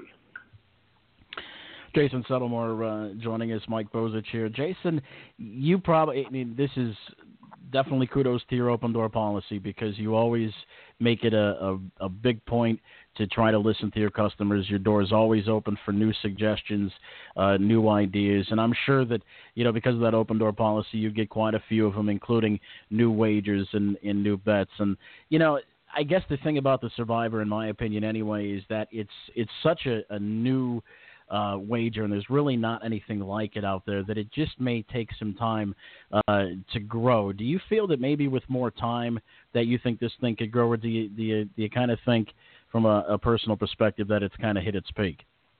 I think from a personal perspective that it, it's probably hit its peak um, at this point in time because you know I, I pushed it and continued to push it uh, throughout the the winter, um, and you just really we could never really get past that eighteen to twenty thousand um, handle mark. Um, so I, I, you know, my opinion is that it's probably peaked. I'd like to see a thoroughbred track try it like NYRA or Gulfstream or you know even Tampa Bay Downs, um, you know, and, and see how it goes. One of the tracks that uh, in the thoroughbred world that bet quite a bit of money, um, and see how it goes with them. Uh, if one of those would jump on board and try it, I think that there's a possibility uh, that this that it could possibly grow uh, for us here at the Meadowlands as well with that exposure um, at a at a top thoroughbred track. So um, you know, look, I mean, there there are points to both sides of the issue. Um, you know, uh, and I'm kind of, you know, like I said, I'm just looking for ideas and thoughts, you know, on how we can make it better um, and, and more appealing, so we can get some more money in, in the pool uh, if we're going to continue to go on with it. Now, Jason, one thing that the Meadowlands has always been fantastic about doing is listening to their customers and listening to their fan base in these certain situations. How important do you think that is when it comes to uh, running this kind of a business? I think it's it's very very important. I you know my my my employees, uh, the employees here at, here and at the the two tracks in upstate New York, Tioga Downs Casino and Vernon Downs Casino, and then uh, over Winners OTW in Bayonne, uh, in which we operate over there. I you know I things that I drill to my employees are is that you know customer service, customer service. The customer's always right, even when they're wrong. Um, you know, in, in listening, I think is is a, is is key to that. Um, and then having a clean facility where people can come into and feel comfortable. Um, and then in addition to that, uh, when they when they come in and, and it's clean and and, and it, they have customer service, then it, that it's also uh, secure as well. Because I think that that's you know those are the three main ingredients for people to to come out and have a good time is customer service and and um, being able to to listen to your customers um, and then you know the place being clean, and uh, also in addition to that uh, being secure, so that you know when people are in here, they feel they feel secure while they're at your properties. Visiting with Jason Settlemoir. Uh, he is the uh, general manager, a man with many titles, uh, not only at uh, the Meadowlands, but obviously Tioga and Vernon and the off-track betting sites as well. Jason, New Jersey recently just got a new governor, Phil Murphy, um, and obviously racetracks are always looking for a way to kind of make that legislative connection to try to you know better the product to try to better the bottom line. What are some of the uh, political prospects going forward from your perspective in the state of new jersey? Well i think that uh, you know, at the end of the day, I think we'll, we're going to hear from the Supreme Court pretty shortly um, on sports wagering in the in this country, um, and obviously uh, the Meadowlands racetrack um, I think we're positioned very, very well here. Um, you know, with the 19 million people within the 40 mile square radius of us, that um, you know to be able to do uh, sports wagering here, um, and particularly if it's also going to be um, an online process. Um, you know, different than what it is in Las Vegas, where you have to actually walk in uh, to a facility out there uh, to open an account. You would be able to possibly open an account online, and um, you know, so we've been talking to, um, you know, in, in, in, in kind of looking forward to sports betting um, you know, here at the Meadowlands. I think it could be something that's a shot in the arm for us. And, um, you know, our relationship uh, is, is we have a good relationship with our legislators and uh, with Governor Murphy, and and uh, hopefully uh, that'll pan out for us in the long run.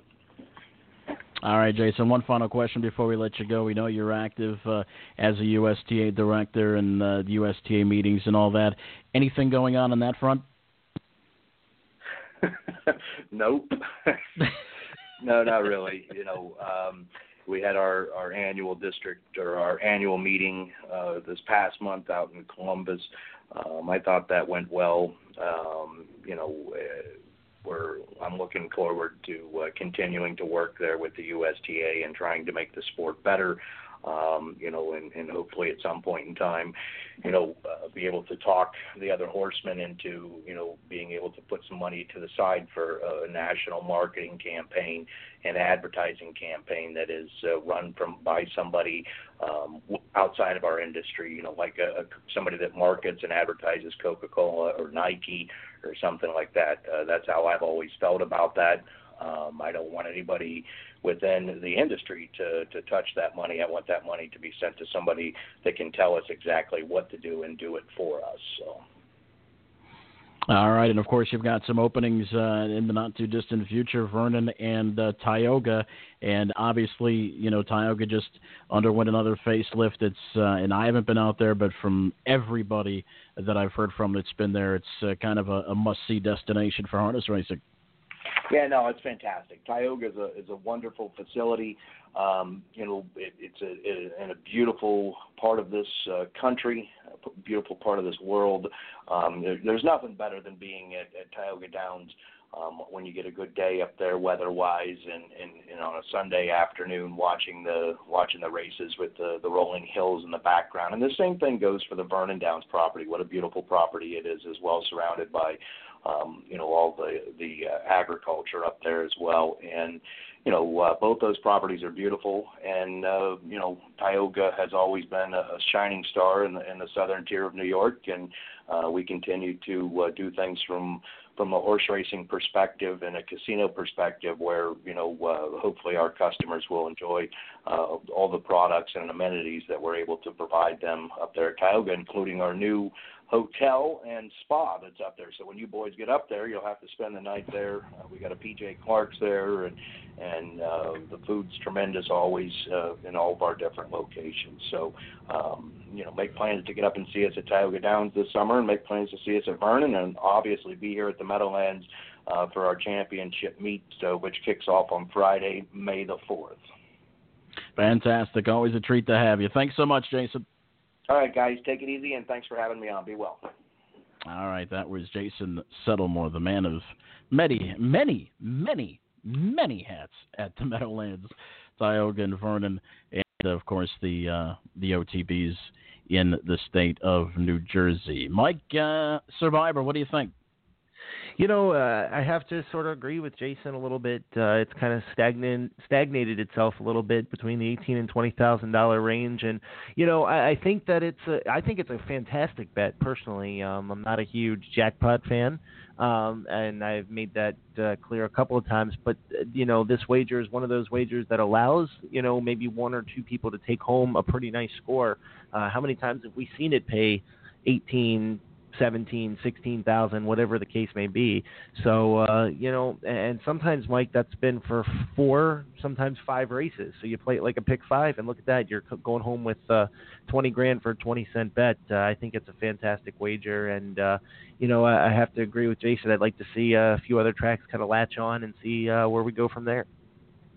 Yeah, that's the thing. I mean, is a big thoroughbred track going to adopt that? I think that would obviously bring more awareness to a bet like that at the Meadowlands. And you know, Mike, and, and you being in mutuals and, and being in this business, I mean, what you have to kind of analyze, you know, when you're making a decision on a wager like this, whether to keep it or uh, or scrap it, is is it bringing new money in or is it just taking away money from your other pools? And obviously, you don't want to do that. That's one of the things I think when you incorporate a new wager you know you want to make sure that it's not just raiding from the other pools because that's kind of counterproductive. So is it bringing in new money? And I think that's the analysis that uh, that Jason and the guys are going to make going forward. But uh, it's a good bet. I mean, it's a it's a great bet in theory. I like the idea of um, a knockout kind of wager. I've always been a proponent of a tournament style wager. Um, you know, and and I've kind of put a lot of thought into that about how something like that would work and how that would, you know, kind of like they do in poker, Mike, kind of like we saw,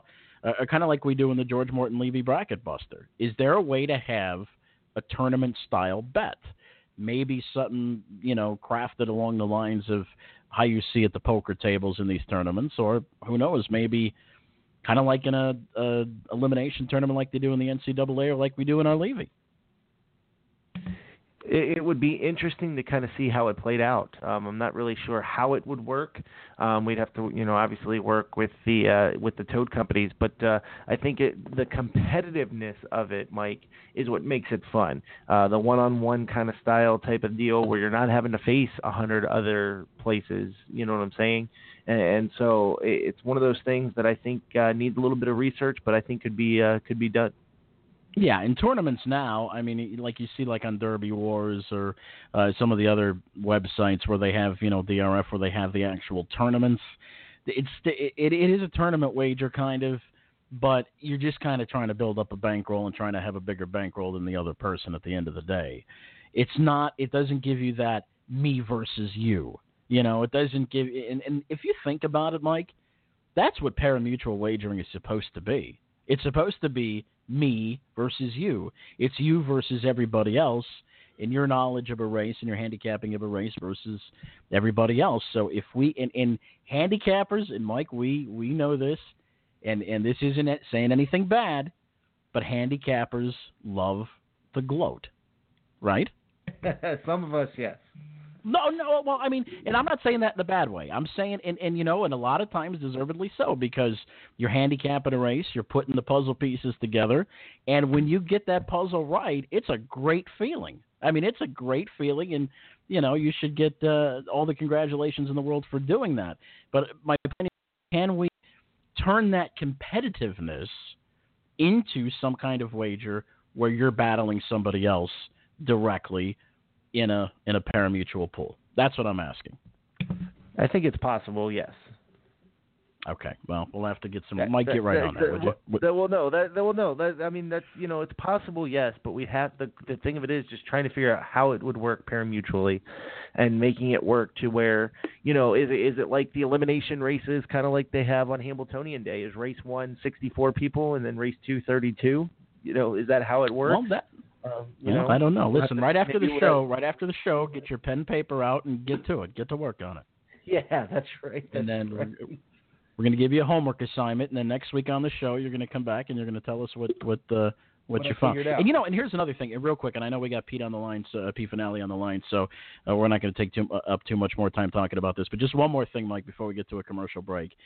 This is the kind of wager, like a tournament style wager, that really, in my opinion, doesn't conflict with a lot of other pools. I don't think it conflicts with like your win place or show or your pick threes and your pick fours and your supers and tries. I think that that that might be another positive too. Well, like you said earlier, that's that's a big thing. You don't want it to take away from some of your other pools. I know some of the big problems that the Meadowlands had um, was that it was taking away from their guaranteed pools and that's yeah. a uh, that that's a problem. I mean, you know, yeah. I work I work in mutuals. You got guarantees to hit. Listen, it, it, when you miss those, it's very yeah. it's frowned upon. Let me put it to you that way. Well, and, and it's so and it's it's not good for the customer too. It's not good for the customer. I mean, you you know, you want to be able to hit your guarantees. There's no question about that, and and that's Correct. why you guarantee those pools because we want to give the customers their biggest bang for their buck. So you know, but anyway, let's uh, let's move along with the show, shall we? Uh, Pete Venaglia is coming up uh, from Yonkers Raceway. He is the brainchild the heart and soul, the guts and glamour behind the Hilltop Helper, and he's going to try to help us dissect the final leg of the Matchmaker and Levy before the finals next week. You've got Post Time with Mike and Mike, presented by Bet America. Over the past 25 years, Hoosier Park has revolutionized harness racing across the nation. The action returns Friday, March 30th, with racing every Tuesday through Saturday, starting at 6.30 p.m.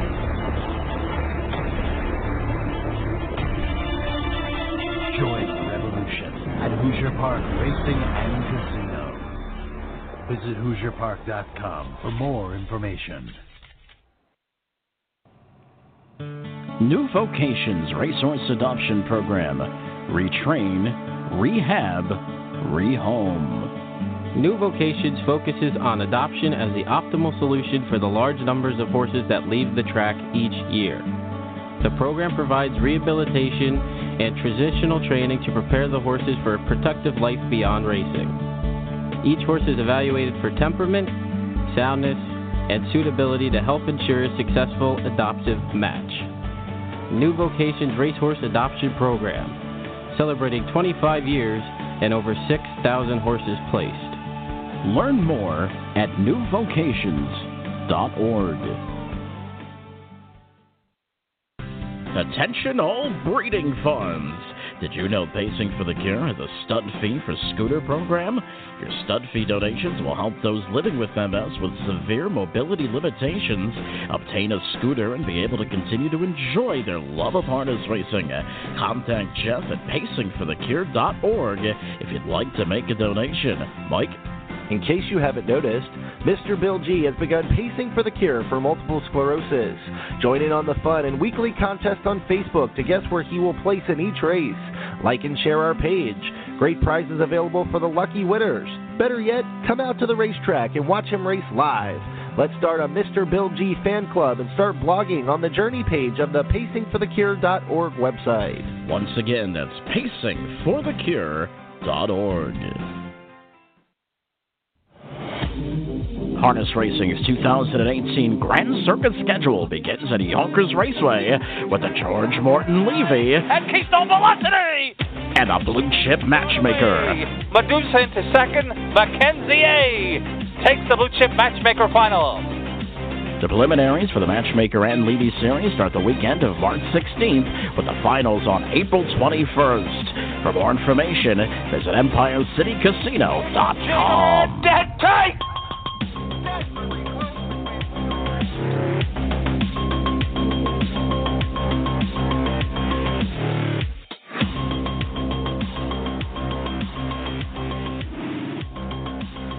Can you believe we are down to the fifth and final leg of the Blue Chip Matchmaker and George Morton Levy series at Yonkers already? Mike Bozich along with Mike Carter right now. We're joined by Yonkers Raceway's very own Pete Venaglia. Pete, it's already leg five. Can you believe it?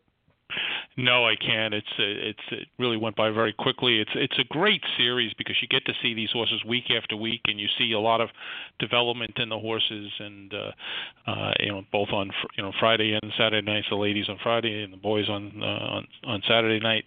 Uh, it's been a great series, and a lot of the stars have really acquitted themselves well. Some of the others have fallen by the side wayside, but uh, between the three legs we have on Friday and Saturday and uh, and then of course next week's final where we're going to have a, over about a million and uh, a quarter in purses uh, available next Saturday night.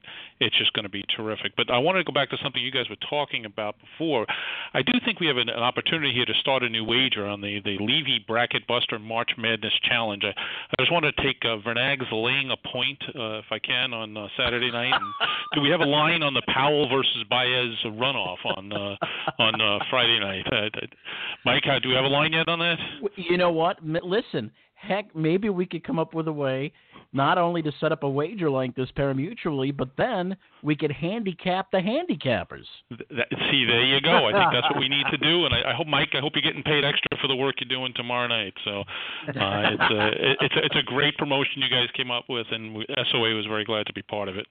Yeah, th- I'll tell you what, it, it just took off. And I, Mike Carter, you've done a lot of work on this thing. Mike Carter really deserves a lot of credit because, yes, especially when the field was when it when the field was 64 and he had to chase all these uh, guys and gals down. But I'll tell you what, he done a fantastic job. Mike, you deserve the credit for that, buddy. That's right. Listen, well, listen, I got to tell you guys, it's been a lot of fun just kind of watching to kind of see how these uh, handicappers kind of think.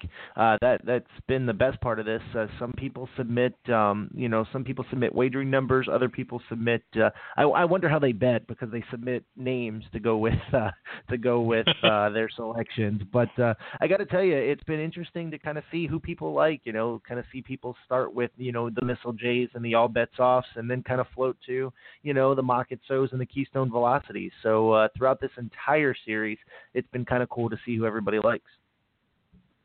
And there's, Yeah. a, there's a lot of options in each of the divisions you have, and uh, it, the fields get. Uh, last week, I think we had a much more formful week uh, than we had uh, on certainly on Saturday night with the Levy. Of course, Friday night last week, most of the stars in the Blue Chip Matchmaker took the week off. But this week, I think we have some interesting uh, races on the on the Levy side, and of course, those stars are, are back in this week uh, on the Blue Chip Matchmaker side. Pete, let's get into the blue chip matchmaker, and uh, really, this obviously goes for the Levy as well. I think from a handicapping point of view, I think it's very important to be cognizant of the point standings for both of these. Uh, series right now as we approach leg five because obviously you've got horses that are going to be in no matter what. You've got horses uh, that, like you said, have, have fallen by the wayside, and then you've got a group of horses that are in and on the bubble. And, uh, you know, from a handicapping point of view, do you believe it makes sense to kind of hone in on these horses that are really on the bubble and that need the points? Well, it's interesting. I think they've fallen in different ways, the blue chip matchmaker and the Levy. Starting with the blue chip matchmaker, because the most interesting one in terms of the point standings is last year's champion, Mackenzie A. Uh, who's uh, right now in eighth position. Uh, so uh, obviously the last one in, uh, and he's got some some uh, she's got some mares chasing her, but uh, uh, they're all about 25 points or so behind. So somebody's going to have to spring a big upset. But of course, Mackenzie might not be aware of what happens because this is the first division that she's in this week. She took last week off, so that cost her a valuable uh, 25 points. Uh, but uh, she certainly has been superb in the series with now a fourth consecutive outside draw, but she picked up two very impressive wins. One from uh, way at the back of the pack, and the other one a, a really solid first up effort where she really measured off the field very nicely. So I don't know what they're going to do with her this week. It's a tough spot to be on the outside. Again, she's overcome that uh, twice already in the series. But you get the logical speed horses down on the inside. Uh, you almost have a replay of last week's race with Lakeisha Hall and Motu Moonbeam Motu Moonbeam has been one of the fun ones in the series. Just you know, went off at a major big price, and I think it was 47 to one in the uh, first leg. Finished second, then won at 36 to one. And last week sat the pocket. wasn't getting to Lakeisha Hall, but I think that was because Lakeisha Hall had things her own way. So I think those two are going to line up, and then of course you've got the millionaire Lady Shadow trying to run those ones down as well as Mackenzie A. So we'll see if they were able to get away with some slow fractions.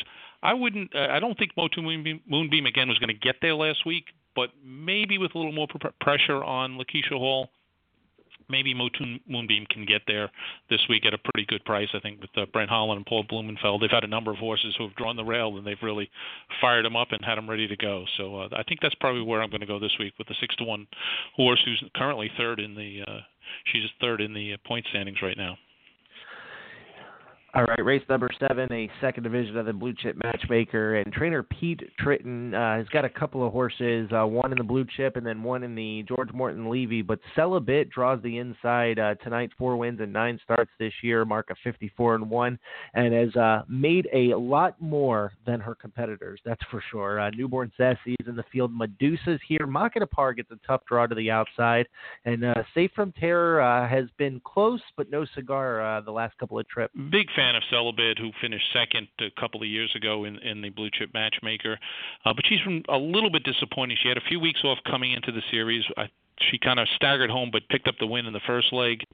Had a little traffic trouble in the second one, and I thought last week was a bit disappointing. Uh, and then actually took last week off, so that was two two weeks ago. And I think uh, Sell A Bit N having the rail though is uh, uh, Pete Tritton's had a week to work with her. I would expect an improved effort from that one, and, and the one that's just been so impressive uh, in the series, and I think is probably the third best in the series, is is the five horse Twinkle, who uh, you know you got to love a horse who's won 13 out of 15 career starts and two back when she lost in the second leg. Uh, she uh, just had no room to go by in the lane, otherwise she would have won that race. So we'll see. This is going to be a real interesting test, but I know Ross was very high on this one coming into the series, uh, and I think Twinkle is just. Uh, I, I would have some confidence that this one's going to put in yet another good performance, and again, I think be one of the three prime contenders in the final. All right, race number 11 is the uh, third and final division of the Blue Chip Matchmaker Series on Friday night. And uh, the horse, uh, the mare that is quickly becoming the uh, unstoppable force, Shartin, is in this race. Now, she took the week off last week. She's obviously headed to the finals coming up next week. She's going to be a big favorite here, but uh, she's obviously, you know, being with the missed week last week, I think she wants to go into the, the finals nice and sharp. What say you? Yeah, I'd say that's right. Uh, the, the the last week, uh, or two weeks ago when she ran, she uh, just kind of took back very gently off the gate, and the confidence that Tim Tetrick had pulling her to the outside and going right by the leaders with really very little uh, trouble. I, it'd be very hard to, to to not be confident if you're if you're the Kings coming into this uh, coming into this series, the last leg of the series, and then the final. Uh, of course LA Delight, you know, has certainly done uh, some good work. Picked up a win, two back. Finished second last week, losing to Lakeisha Hall, who's currently your, your point leader. I'm not sure I buy Wishy Washy Girl. Just uh, she did win uh, one leg when she was able to get to the front end. She's not going to be on the front end here. Um, but uh, I yeah, I think you have to look in short ends, and and, and it's not too obvious. Uh, it's pretty obvious that LA Delight is is the main threat in this spot. I think the ones on the outside are going to have a tough time getting involved with the, the way this race shook out. All right, Pete. Well, race number five on Saturday night kicks off the George Morton Levy and uh, a compact field of six to start off the uh, three races. And Chumlee uh, draws post number six tonight. Uh, excuse me, on Saturday night. Missile J uh, post number four. Uh, kind of a disappointing effort for Missile J last week. Uh, this race is uh, probably one of the more competitive betting races, even though it's only a six horse field. Well, yeah, you're right about that effort by Missile J last week, and I think the other thing we should note is that uh, one of the reasons that it was a, a bad effort, I think, by Missile J was that he was following the cover of Rockin Ron, who had won the first two legs, finished second in the third leg, uh, and just was just dreadful last week, and, uh, and now is out of the box. I mean, Rockin Ron has enough points to make the final and all of that, but I'd be a little concerned coming in off that sequence of races. I didn't think he should have lost uh, in the third leg. Last week was, was poor, and Missile J was co- certainly compromised. That's the third race I think where Missile J has had difficult trips. He did win on the front end, uh, but I think the ones drawn to Missile J's inside are very interesting in this race. Certainly, Western Fame has done good work. Uh, uh, going from a four to a five year old, picked up two wins, albeit off of completely perfect trips. And one that's really been very surprising is his Better Memories, uh, who has done terrific work uh, without picking up a win, but has has picked up his share of points. Currently, there's one that's he's ninth in the point standings coming in, uh, and this one's going to need to pick up some points to to, to get uh, on the inside. So that's one to watch as well. But the one I'm going to go with is uh, another horse who I think has had very difficult trips uh, in the in the series so far. Last week had a three hole, but it was a terrible three hole drawn outside a couple of good ones. Is Long Live Rock. I mean, he, that's another one that's on the outside looking in. Rene Allard has a couple like that tonight. We'll talk about Keystone Velocity in a minute, but uh, he gets to draw two two rails uh, this week, and I think Long Rock. It, it's really now or never for that one. I think he'll offer a square mutuel with the presence of Missile J in the race, so I'm going in that direction with Long Rock, who's four to one morning line. All right, let's talk about that next race. Uh, Pete and Keystone Velocity right now 12th in the point standings. And this is where things are going to get really interesting because it's obviously taken Keystone Velocity a little bit to get back into form. Has gone four starts without a win. Hasn't been drawing the best of posts. Now gets the rail. You would have to think that it's going to be all guns blazing for Keystone Velocity here. Oh, like like he was last week. He left out of there pretty well and then ended up giving the lead uh, to Mach It So and sat the pocket and picked up some points last week. I don't think with that situation he's going to want to give up the lead again, but it may not be Mach It So that's going to come at him. Evening of Pleasure, who last week went off at 98 to 1 from the 8 hole and blasted to a pocket trip behind somewhere in LA. That was the race where Rockin Ron and Missile J just couldn't get on track. But uh, Evening of Pleasure is in really good form, and I think has the best speed of of uh, or at least better speed than Mach It So. Uh, and I think that's the one to watch here. He that one's nine to two on the morning line. I think that's probably value. This one's had two seconds and a win in the series. Uh, Keystone Velocity, as you said, though, is going to be all systems go, and I think my third pick in that race is actually the favorite uh, Mach It So I haven't been completely convinced by this one. Certainly had a bad effort two back, uh, but uh, I think Evening of Pleasure uh, uh, is is is an interesting one to keep an eye on. Has uh, certainly done very good work in the series. And Pete, another horse that's on the bubble, 11th in standings, is always at my place. And always at my place takes center stage in race number seven. Uh, you know, gets draws post number four tonight for trainer Ron Burke. Bit of a legend gets a tough draw to the outside on po- or excuse me, post number seven. And then of course you have Mr. Daytona towards the inside, and Dr. J Hanover has been good through the series as well. Yeah, well, we were talking about this on air last week, and uh, and and I said that I think the three best horses uh, in the in the field uh, and, and looking ahead to the final uh, are the three that are drawn to the outside here. Uh, as a matter of fact, if I was to handicap this field, I probably would have handicapped them almost exactly as they drew. Dr. J. Hanover's had three just very soft trips, two from the rail, one from mid pack. Just got to the top, set very easy fractions, and no one was getting to him, including bit of a legend who came first up into him last time. Uh, somewhere in LA has really now gotten on track. He's had a lot of bad trips in the last year and a half. Uh, he had the rail last week and, and just was a no doubt about it winner. Very impressive effort by that one. A uh, bit of a legend, I think, is just in a spot this week where I would not count on him firing. He is my pick to win the final, uh, but I think drawn outside of both Dr. J. Hanover and somewhere in LA, it's going to be tough for him to get involved. But I do expect both the five and the six to be put in play, given what else they have on the inside. Always at my place has kind of taken a step back, I think, as the series has moved on. So, uh, but Dr. J. Hanover may end up, uh, and it's not it's not that he's getting easy trips handed to him. He earns it because he has such good speed. He gets to the top and he's able to force other horses to take back. Maybe somewhere in LA uh, gives him a little bit of a tussle, although I'm sure they don't want to overuse somewhere in LA just one week before a final that goes for over a half a million dollars.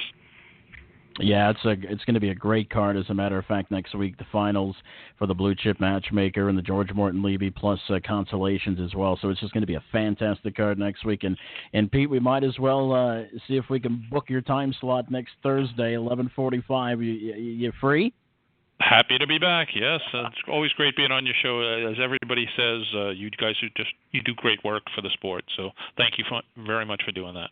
All right, no problem. We certainly appreciate you joining us. Pete, real quick before we let you go, uh, do want to give a plug to the Hilltop Helper.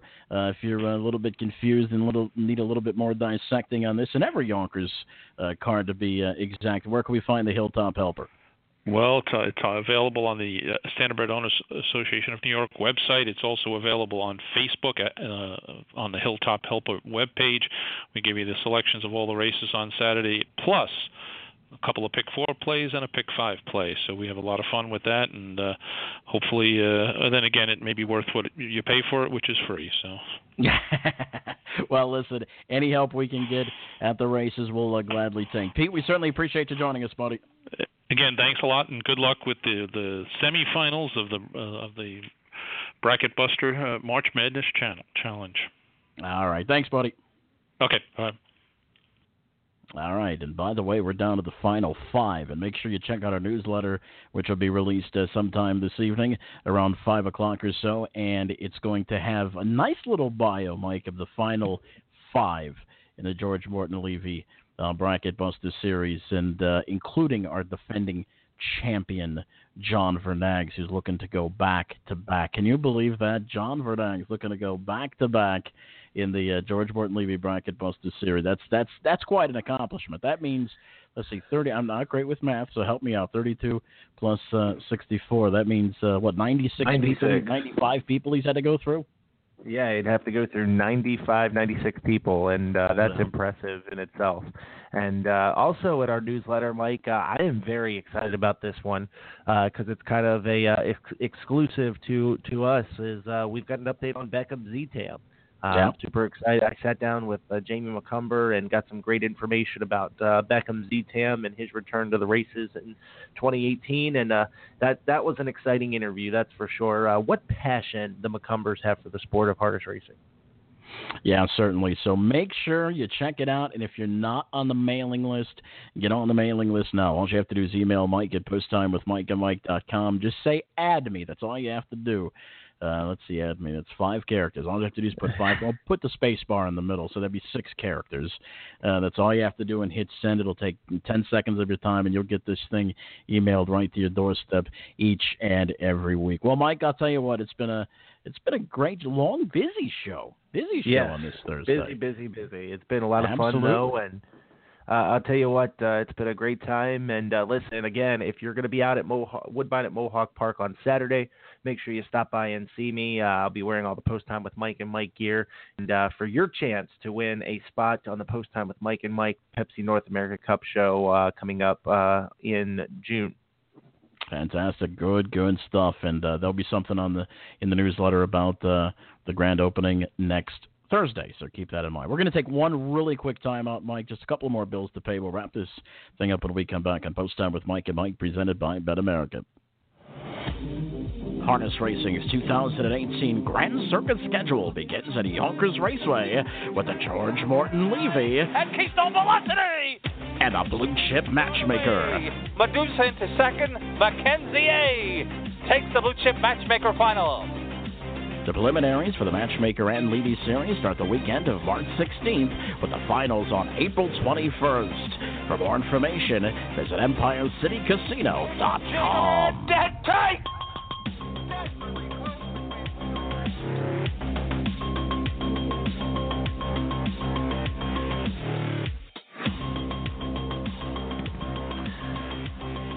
Are you interested in learning more about owning standardbred racehorses?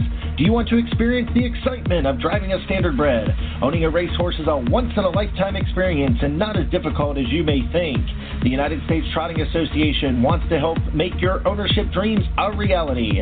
Contact a member of the Ownership Concierge team by email at owners at ustrotting.com or by calling 877 800 8782 extension 5555. All right, we're back on this edition of Post Time with Mike and Mike, presented by Bet America. Mike Carter alongside of Mike Bozich. Thanks so much for everybody who joined our program today. Again, make sure to stop by and see us at Woodbine at Mohawk Park on Saturday, and also make sure to join the program next Thursday with a first post of 10:30. Good night, everybody.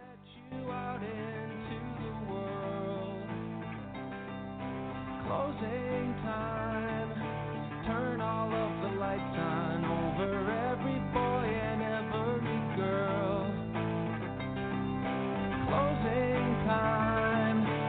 One last call for alcohol, so finish your whiskey or beer. Closing time. You don't have to go home, but you can't stay here. I know